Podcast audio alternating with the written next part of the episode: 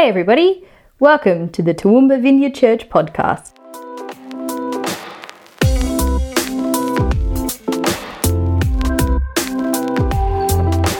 We are a brand new church here in Toowoomba, Queensland, and we are discovering the joy of following Jesus together.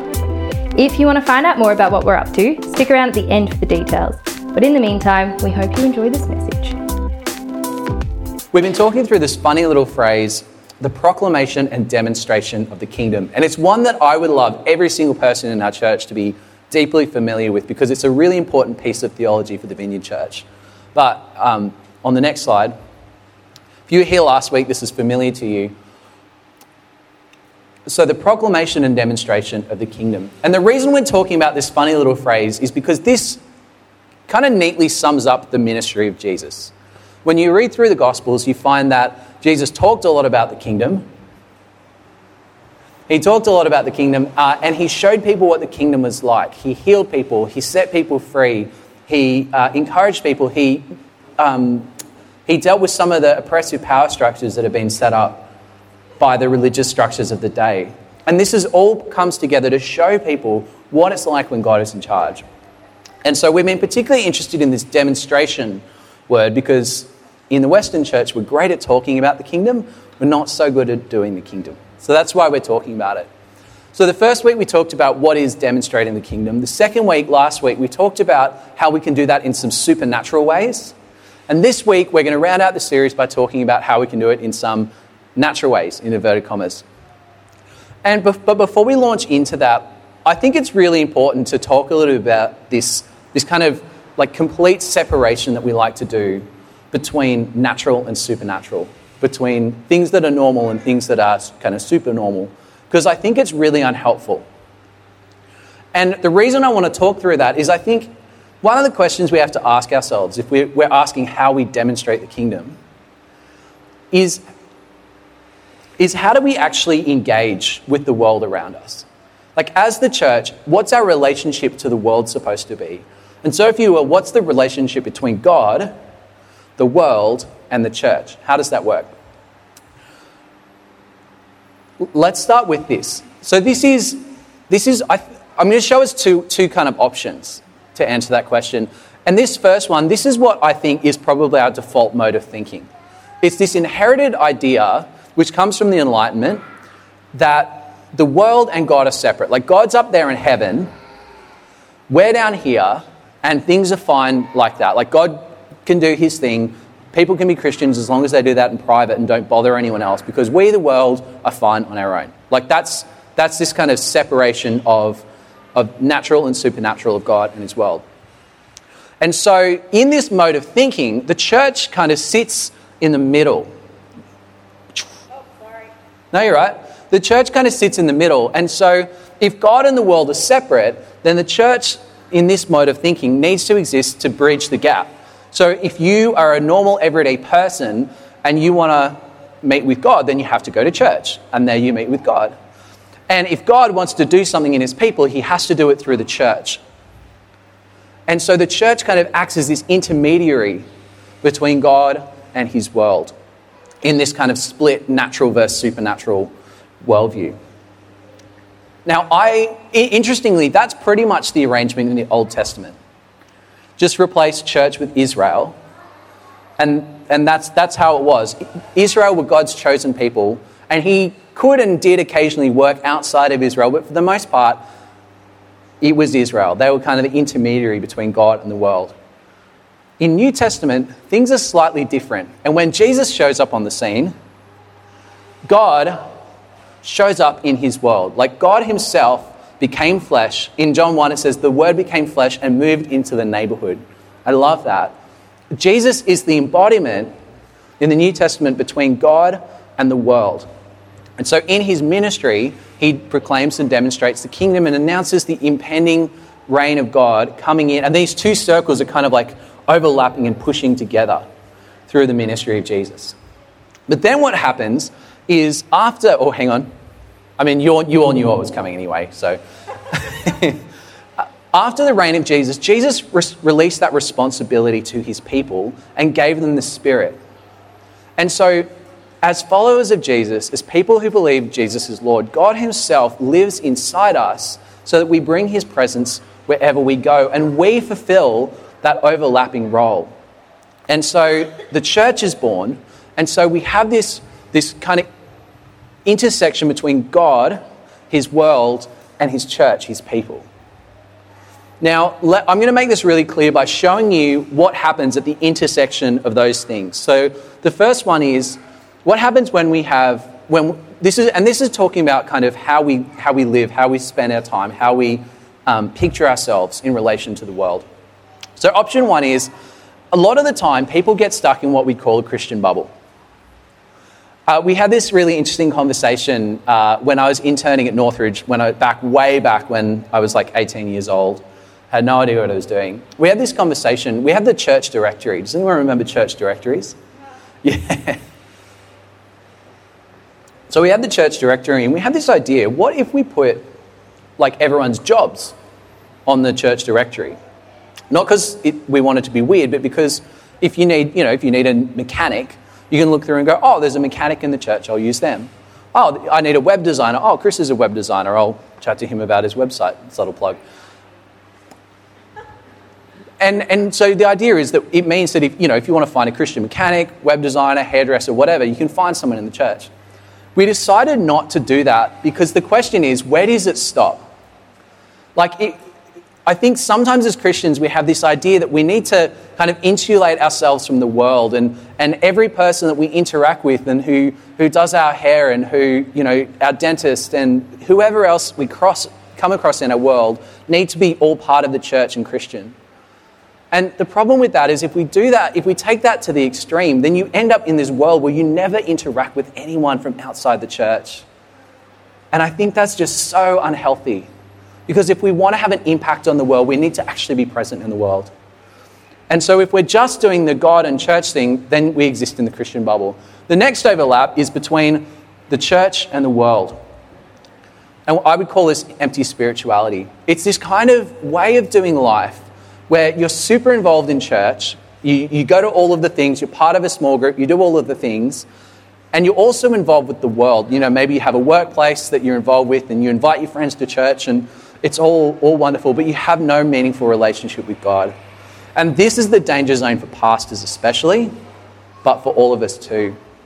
And so as we live out our lives, it's actually so important that, there's this really scary verse, to paraphrase it badly, where Jesus says, some of you will say to me, we cast out demons and did miracles in your name. And Jesus responds, yeah, but I never knew you. There is so, if doing church, if doing faith is really, really hard for you, this might not be it. I want to ask you whether maybe you need to nurture your relationship with God. If you have that empty spirituality, push into God and have a deep, rich relationship with him that's independent of your relationship with the church. It's so important. Option number three, you have a relationship with God, you're in the world, but you're not part of the church. Now, I think as a pastor, technically I'm supposed to be really cranky with these people. Like, you know what I mean? Like, there's this thing of pastors are like, you need to be in the church, it's good for you. And it's so true. Like, humanity thrives in community. And being a part of a church is so good. But also, I personally understand deeply some of the reasons why people choose not to be part of a church.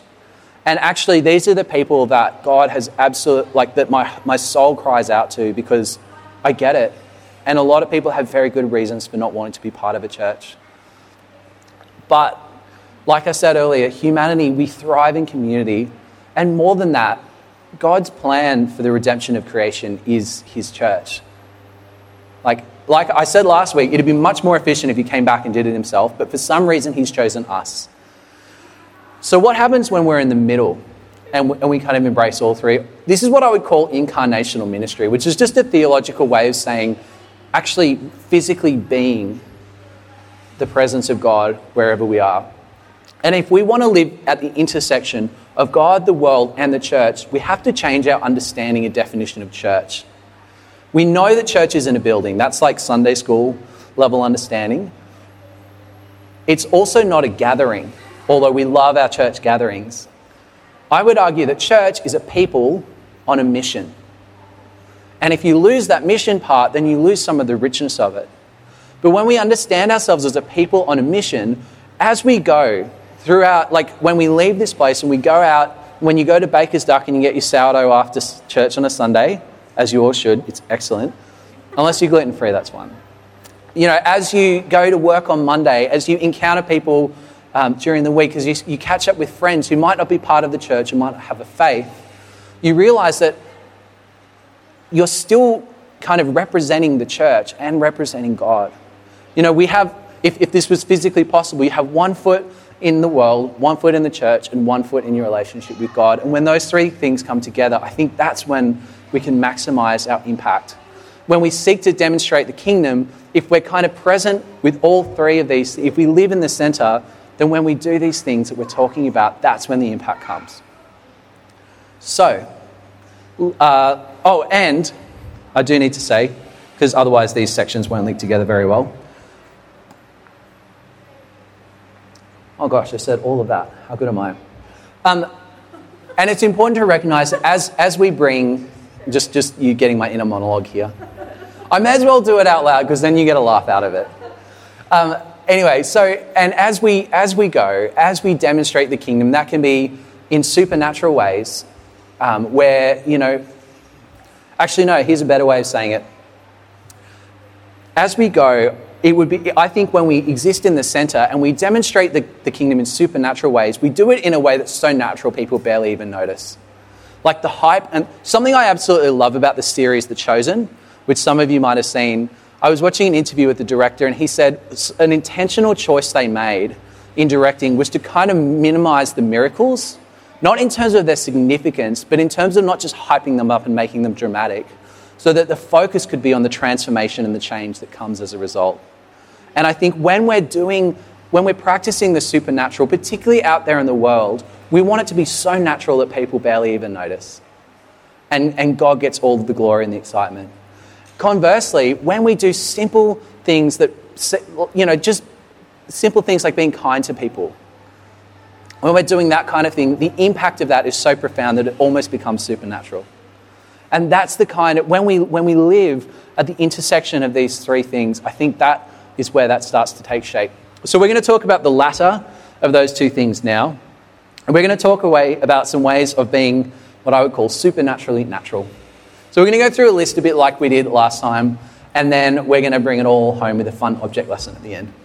So what are some ways we can demonstrate the kingdom in inverted commas, natural ways? Well, first of all, I think we can do it through kindness. So all we're talking about here, and if you were part of the Surprise the World series we did way back when we first started meeting next door, this is the bless part of that. It's as simple as just noticing the people around you, listening to the Holy Spirit and going, how can I be kind to people in my world today? A great example of that would be in Luke 10, the story of the Good Samaritan. And the thing that gets me about that is it's such a simple act of kindness. It wasn't planned. It was just as the Samaritan was going down the road, he saw a need and he chose to meet it. And the impact of that was profound. So it might be, like I said, noticing a need, meeting it, paying for someone at a cafe. Praying for someone at a cafe works too. Asking someone, are you okay? You know the whole are you okay day thing? Really, really profound way of actually having an impact on someone, or just sending someone an encouraging message out of the blue.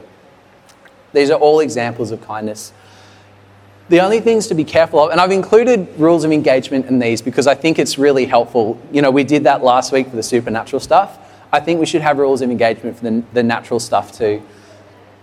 But first of all, we're not doing this because we're expecting a response. It's not like, oh, I paid for you at the cafe, now you need to give your life to Jesus. Otherwise, I'll demand my money back.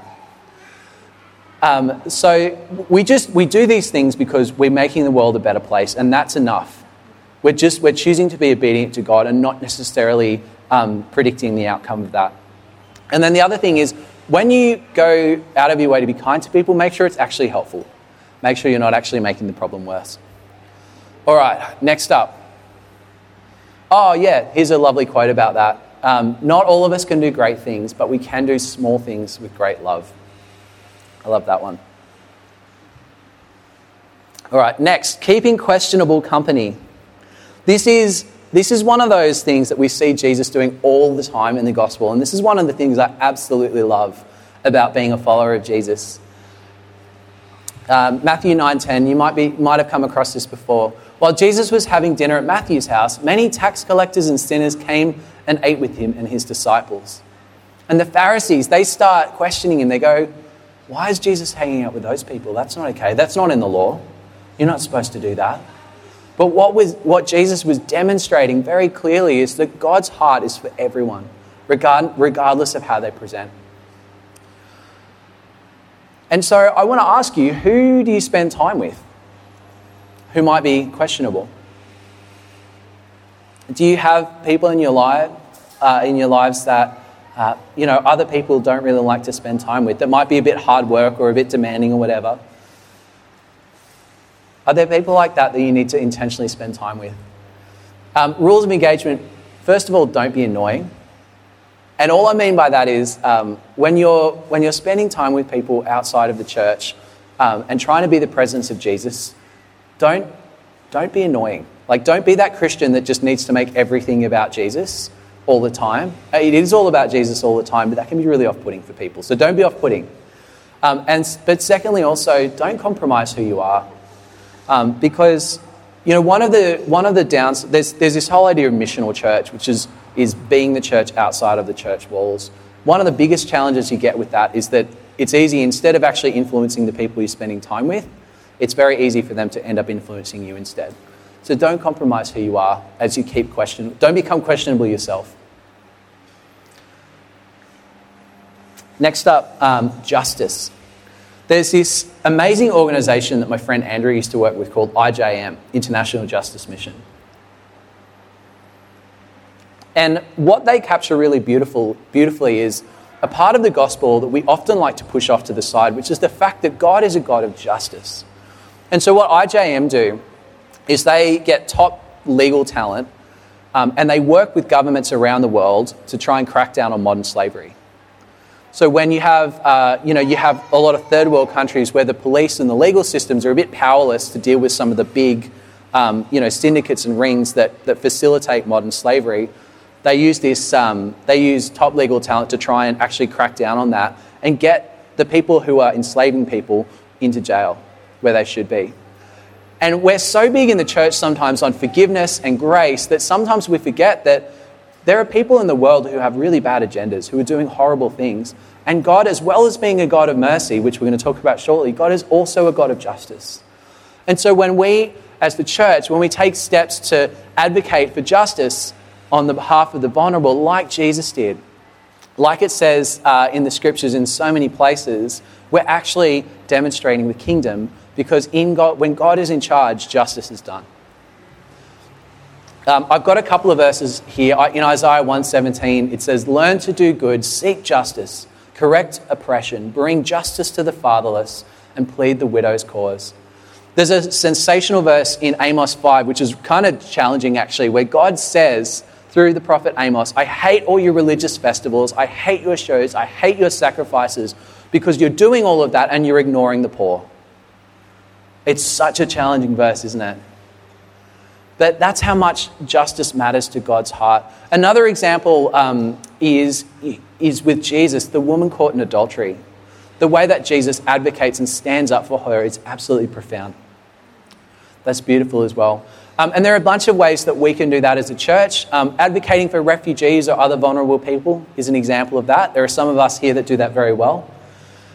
Also, part of why we're so passionate about First Nations, part of why we do our acknowledgement of country every week, is it's part of this justice thing. We want to see justice for our history as a nation. And it's just a small thing that we can just say at the start of every service to work towards that. Rules of engagement for justice is we have to hold justice hand in hand with mercy, because God is the God of both. What do we mean when we're talking about mercy? Well, it's one of those biblical words that's a bit hard to neatly define. but extending kindness or forgiveness, especially towards the unworthy. A lot of the time when the Bible talks about mercy, it talks about mercy in the context of ministry to the poor or ministry to the vulnerable. And so it goes really neatly in hand with justice there. Another thing that the Bible talks about when it talks about mercy is actually as followers of God in our own relationships, in our own context, extending forgiveness, extending mercy, even when it's not deserved. The scripture I've chosen for this one is Luke 6:36, where it says, be merciful just as your Father is merciful. I think I might have got the scripture wrong. I'm pretty sure that's from Matthew 6. And it's the end of that section that we looked at a few weeks ago as part of our Sermon on the Mount series. It's that bit where Jesus is talking about forgiveness. And he finishes that section by saying, you know, God has been merciful to you. You need to extend mercy too. In the same way that God's, like we're all the recipients of grace. And so we need to learn how to extend that out as well. Rules of engagement for this one. First of all, Jesus is our Saviour. And sometimes I think as Christians, we get a heart for social justice. We get a sense that we want to see the world change. We want to see the world better. And we get this kind of Saviour complex. This is something when you do a lot of international missions or missions in general, you've got to be really careful of this and realising that as blessed as you might be, you're not the Saviour of anyone. Jesus is the Saviour. And we're just acting on his behalf. It's an important mindset. At the same time, when we're talking about forgiveness, don't be a doormat either. You know, don't let people walk all over you just because you feel like you need to be nice to everyone as a Christian. Remember, God is the God of mercy and justice. So keep that in mind too.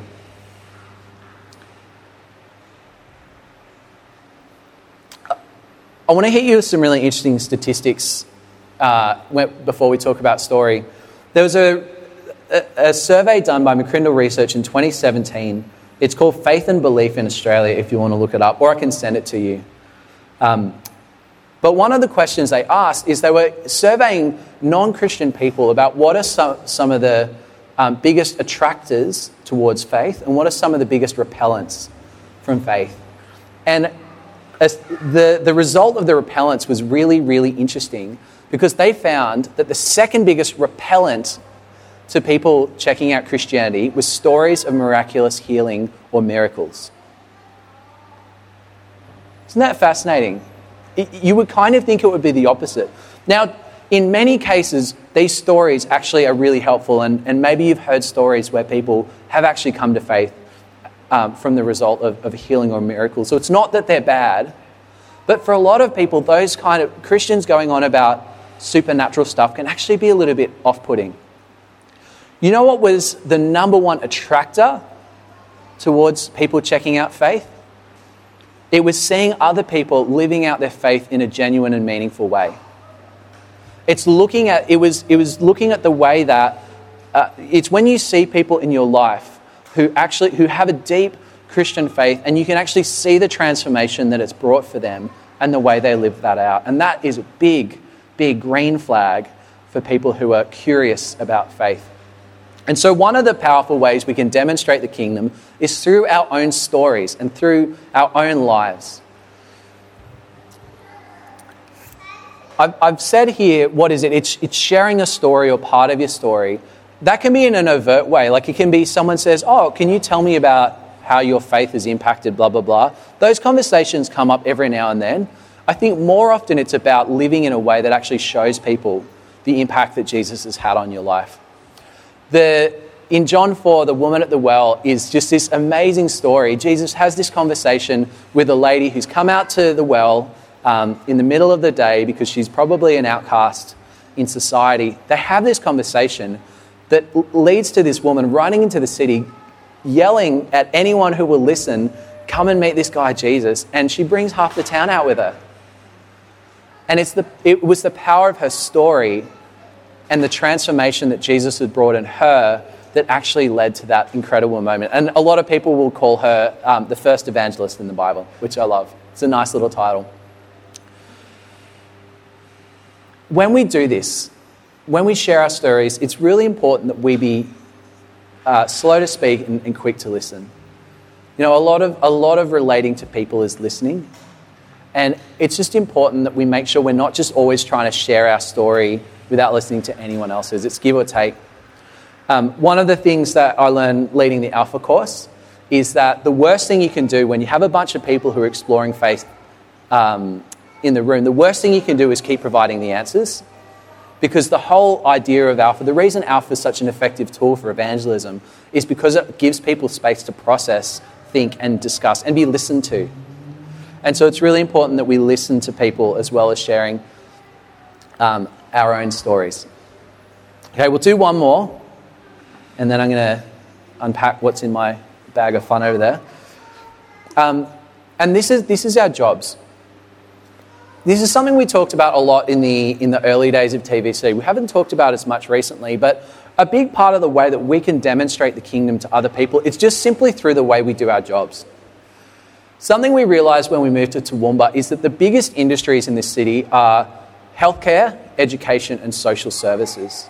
And a huge part of the population here in Toowoomba are actually engaged in what we would call like serving or helping professions.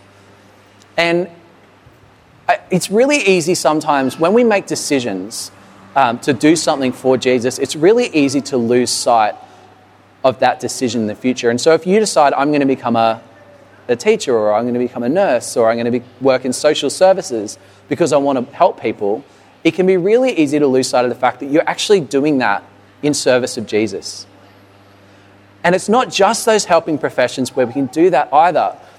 There's this beautiful verse in Colossians that says, whatever you do, work at it with all your heart as working for the Lord, not for human masters. Whatever industry you find yourself in, whatever you do for a living, you can do it in service of the Lord. It's not just those helping professions. And so, as you do that, make sure you stay rooted with God. Make sure you have that meaningful relationship with God so that when you show up to work, so that when you do your work, you can do it in a way that honours Him, but also demonstrates the love that you have for God through the way you work. So that's another really important one.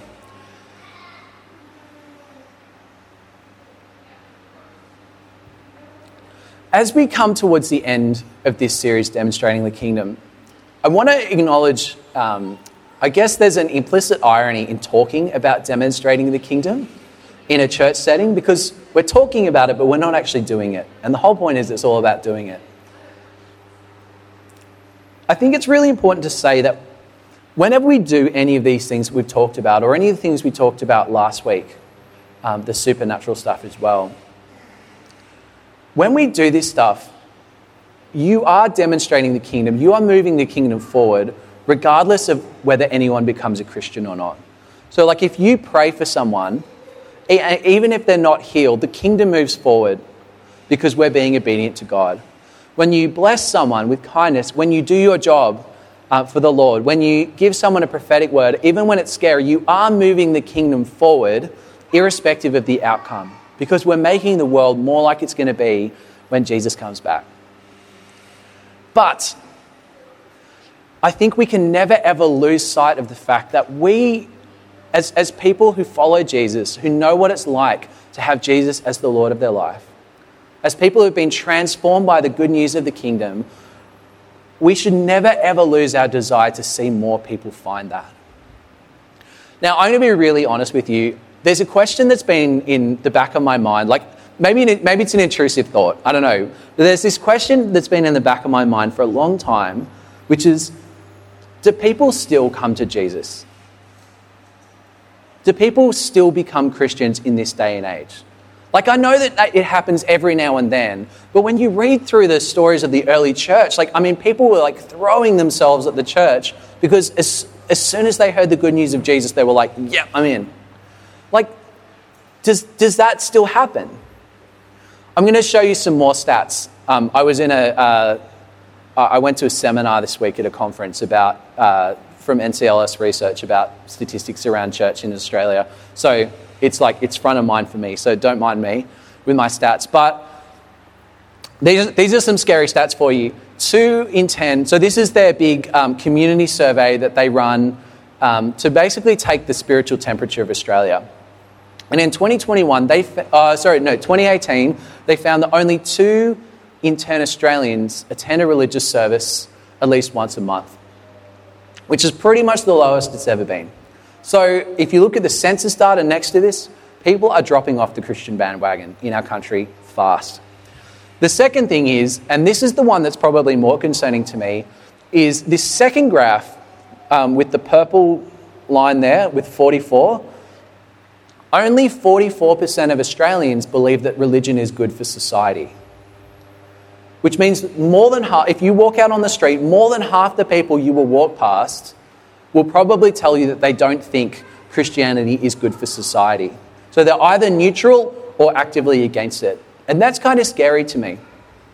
But keep those 2 facts in mind, and I'm going to give you some more data that tells a slightly different story. Nearly 6 in 10 Australians say they believe in God or a higher power. If you add up and then frequency of prayer and meditation, if you add up the top 4, 60% of Australians say that they would pray at least on occasion, or would admit to praying in certain circumstances, which is kind of different to the statistics we had on the last slide. And here's the one that really got me, which is that 3 in 10 Australians are likely to go to church if invited by close friends and family. Now, let's say that 2 in 10, remember 2 in 10 already go to church at least once a month. So let's take those 2 in 10 out, which leaves us with 1 in 10, which means that if you have 10 friends who aren't part of the church and you invite all of them, one of them is statistically likely to say yes, which is way more than I would have thought. Why is it so, if people are actually spiritually open and curious, why is it so hard for us to share our faith and talk about Jesus with people who aren't part of the church or who aren't yet part of the kingdom? I think I've worked it all out, which is a big claim. I'm not going to stand by it later. But I think I have an inkling as to why we find it so difficult to tell people about Jesus and to share our faith, to do evangelism, if you will, or discipleship is actually a better word for it, but that's another talk. I'm going to need 2 volunteers. Can I have 2 volunteers? Who wants to help? I'll give you a chocolate. Yeah, thanks, Michelle. Someone else? We don't do voluntoling in this church. Only pastors get to do that. Laura, you're up. All right.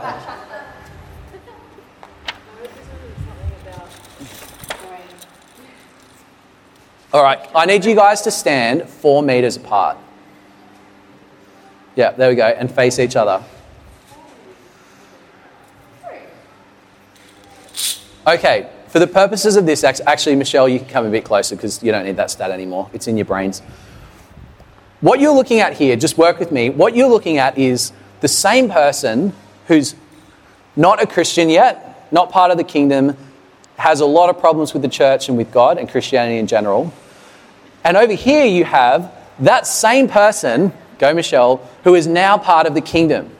Now, you guys are standing not quite 4 meters apart. Actually, can you come a little bit more this way, Laura? Feels like an insurance ad. Like an insurance ad? Oh, really? Yeah. This is me pre, and then that's what I get. Yeah, so this is pre and post. And so somewhere along the line, people convinced us that you could just walk up to a random person, tell them about Jesus, and they would fall on their knees and become a Christian. Now, that happens every now and then, but it's never happened to me. Has that happened to anyone? No? Okay, so let's just visualize that. It's kind of like taking this person here, our person who has all of their problems with Christianity, the church and God, and trying to grab onto each other while 4 meters apart. Can you guys, touch your fingers together? No, you're not allowed to move. Yeah, see, it ends in disaster, right? It doesn't work because there's too much of a gap. I want to suggest to us that the way that people actually, if you think about anyone who has come to faith, who didn't grow up as a Christian, and I'm one of those people, it usually happens one step at a time. So I'm going to give you guys my handy prop here. Ah. All right, Laura, can you grab onto that? Yeah. Michelle, can you grab onto this over here? We have here what would in any circumstance be an insurmountable gap. But what happens is it might start with, like, let's take this chain link here. The first link in the chain might be that Laura meets someone at work who she really respects, who it then turns out, she finds out later, is a Christian. And she goes, oh, I didn't think the Christians were like that. I'm gonna look these up because otherwise I'm going to run out of things. The next link in the chain, Laura, can you point to the next link in the chain? It might be that someone gives them an encouragement, or that maybe it's that person, or someone else gives them an encouragement and says, you know, I think that, like, I'm a Christian and I just see a lot of good in you. You know, it might be something like that. The next thing might be another person, again, there's a conversation about faith that's kind of non-threatening and non-weird and not pushy.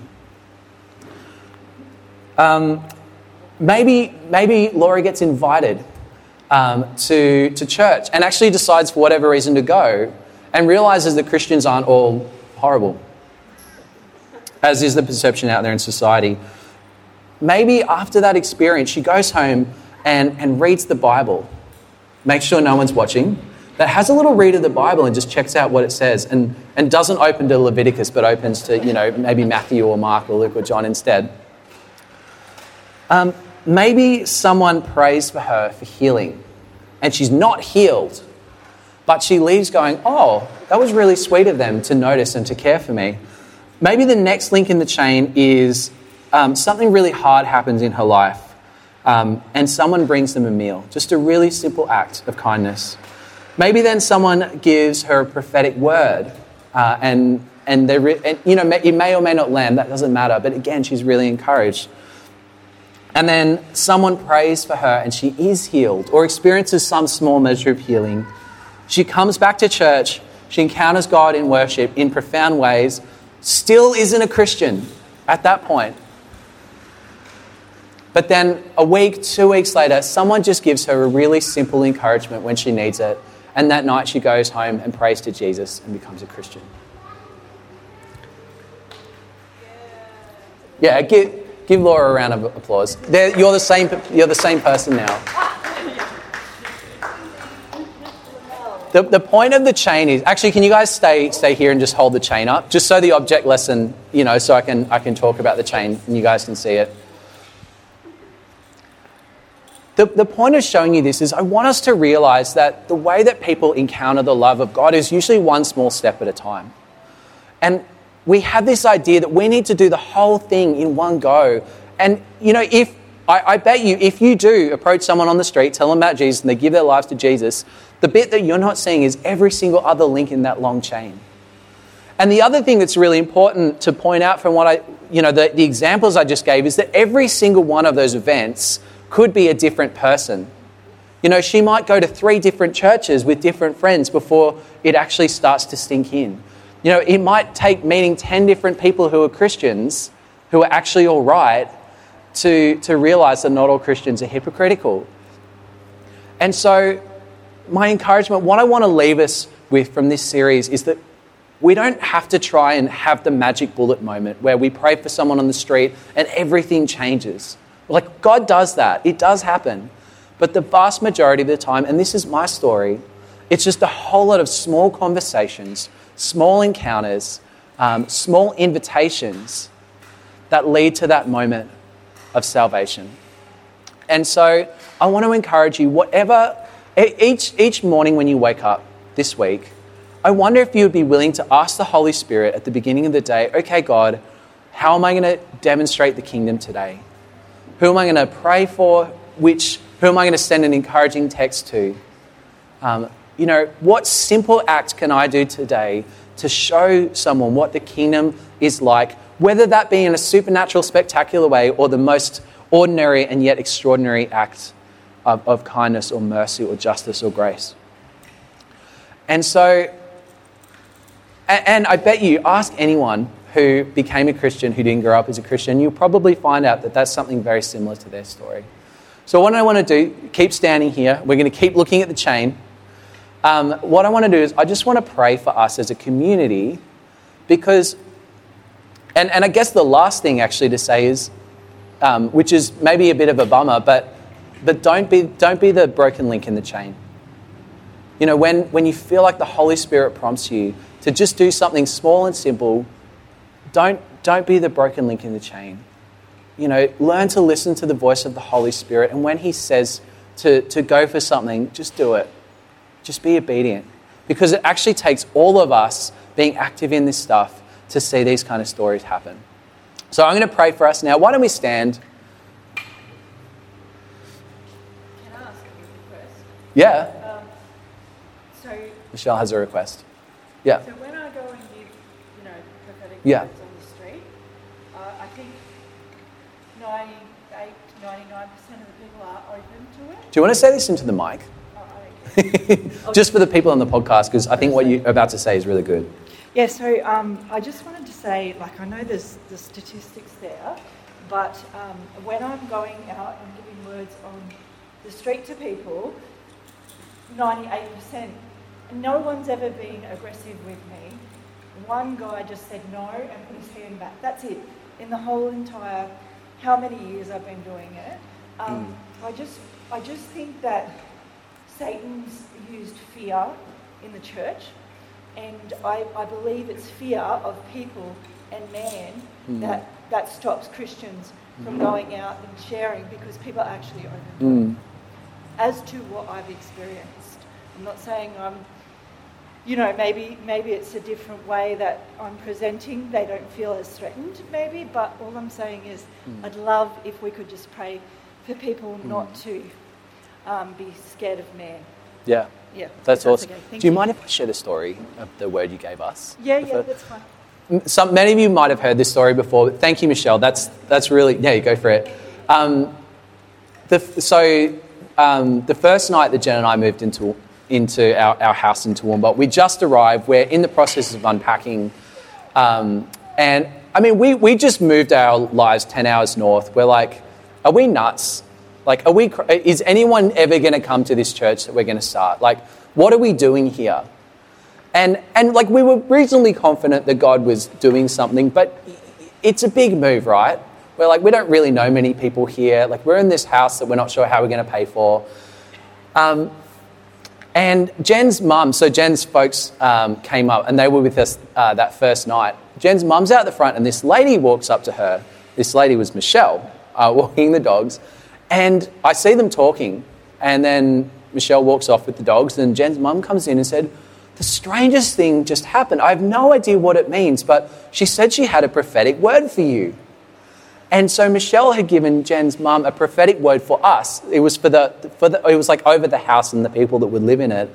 And you know what? In some ways, what the word was didn't matter because we felt so like I've never had anyone give me a prophetic word randomly before, and the fact that it happened the night that we'd moved here to plant a church, it was like, okay, God, you are here. You know, like every now and then, if you're obedient to God, you're going to have those moments where you have no idea the impact, what that will have. And you know what? The fun thing about that then is Michelle kept walking the dogs past and we got to know Michelle. And it was Michelle, I mean, that conversation that we had, that she had with Jen's mum, is kind of like the founding story of our church. Because, you know, then we met Michelle and then we met Suri and then we met Nancy and Derek. And it kind of just all snowballed from there. And a lot of you are here because of that initial conversation. So I just want to encourage you, just be like Michelle. Just go for it. Don't be afraid, because God knows. Sorry. You're awesome, Michelle. Yeah. Just to bring it down, it's not me. It's just God. It is. It is God. That's right. Yeah. It's all God. So, all right. Well, Lord Jesus, it's. You know, sometimes doing this stuff is horrifying, and it's so. I just want to speak for myself, but maybe I'm speaking for other people. Stepping out in whatever way is usually really scary because we're afraid of how people are going to respond. And so, Lord, I just want to pray that you would give us courage, wherever we are, to demonstrate your kingdom. Lord, this idea. That people have told us that we have to like do the whole journey towards Christ in one conversation. Lord, we want to pray for encounters like that. Like if that's what you're doing, then let's have that. But Lord, I just want to pray that you'd set us free from this need to you know, to lead people to Jesus in a single conversation. And Lord, just help us to realize that it's just simple acts of obedience is all we need. And Lord, as we think about that simple analogy of the chain, we just want to pray for people in our world, in our circles, who are already on that journey, who we might not even realize, but are only one or two chain links away from meeting their Savior. And so we want to, even now, Lord, just bring those people to mind who are on that journey. And Lord, I want to ask that, we don't bring people into relationship with Jesus. The Holy Spirit does that. Our only call is simple acts of obedience. So Lord, help us to have the courage to step out when we need to step out. And Lord, we don't just want to be a church that grows because people come from other churches and people come who aren't part of churches. We also want to grow because people are meeting Jesus for the first time. Lord, we ask for just an influx of people who are brand new baby Christians, because there's so much joy that we get from them. Lord, thank you that you have gathered us here together, that we are a team. We're not just a bunch of random people. We're actually a team that you've assembled for a mission. So reveal the mission to us. Bring us together as a team, Lord Jesus, and help us to serve your kingdom in all that we do. Amen. Wow, you made it to the end. Good job. If you want to listen to more of our messages, just search out Toowoomba Vineyard Church wherever you listen to the podcast. You can also check out our website at tvc.org.au and find us on Insta at Toowoomba Vineyard. We'll chuck those links in the notes so you don't have to remember. That's all for now, and hope you have an excellent week.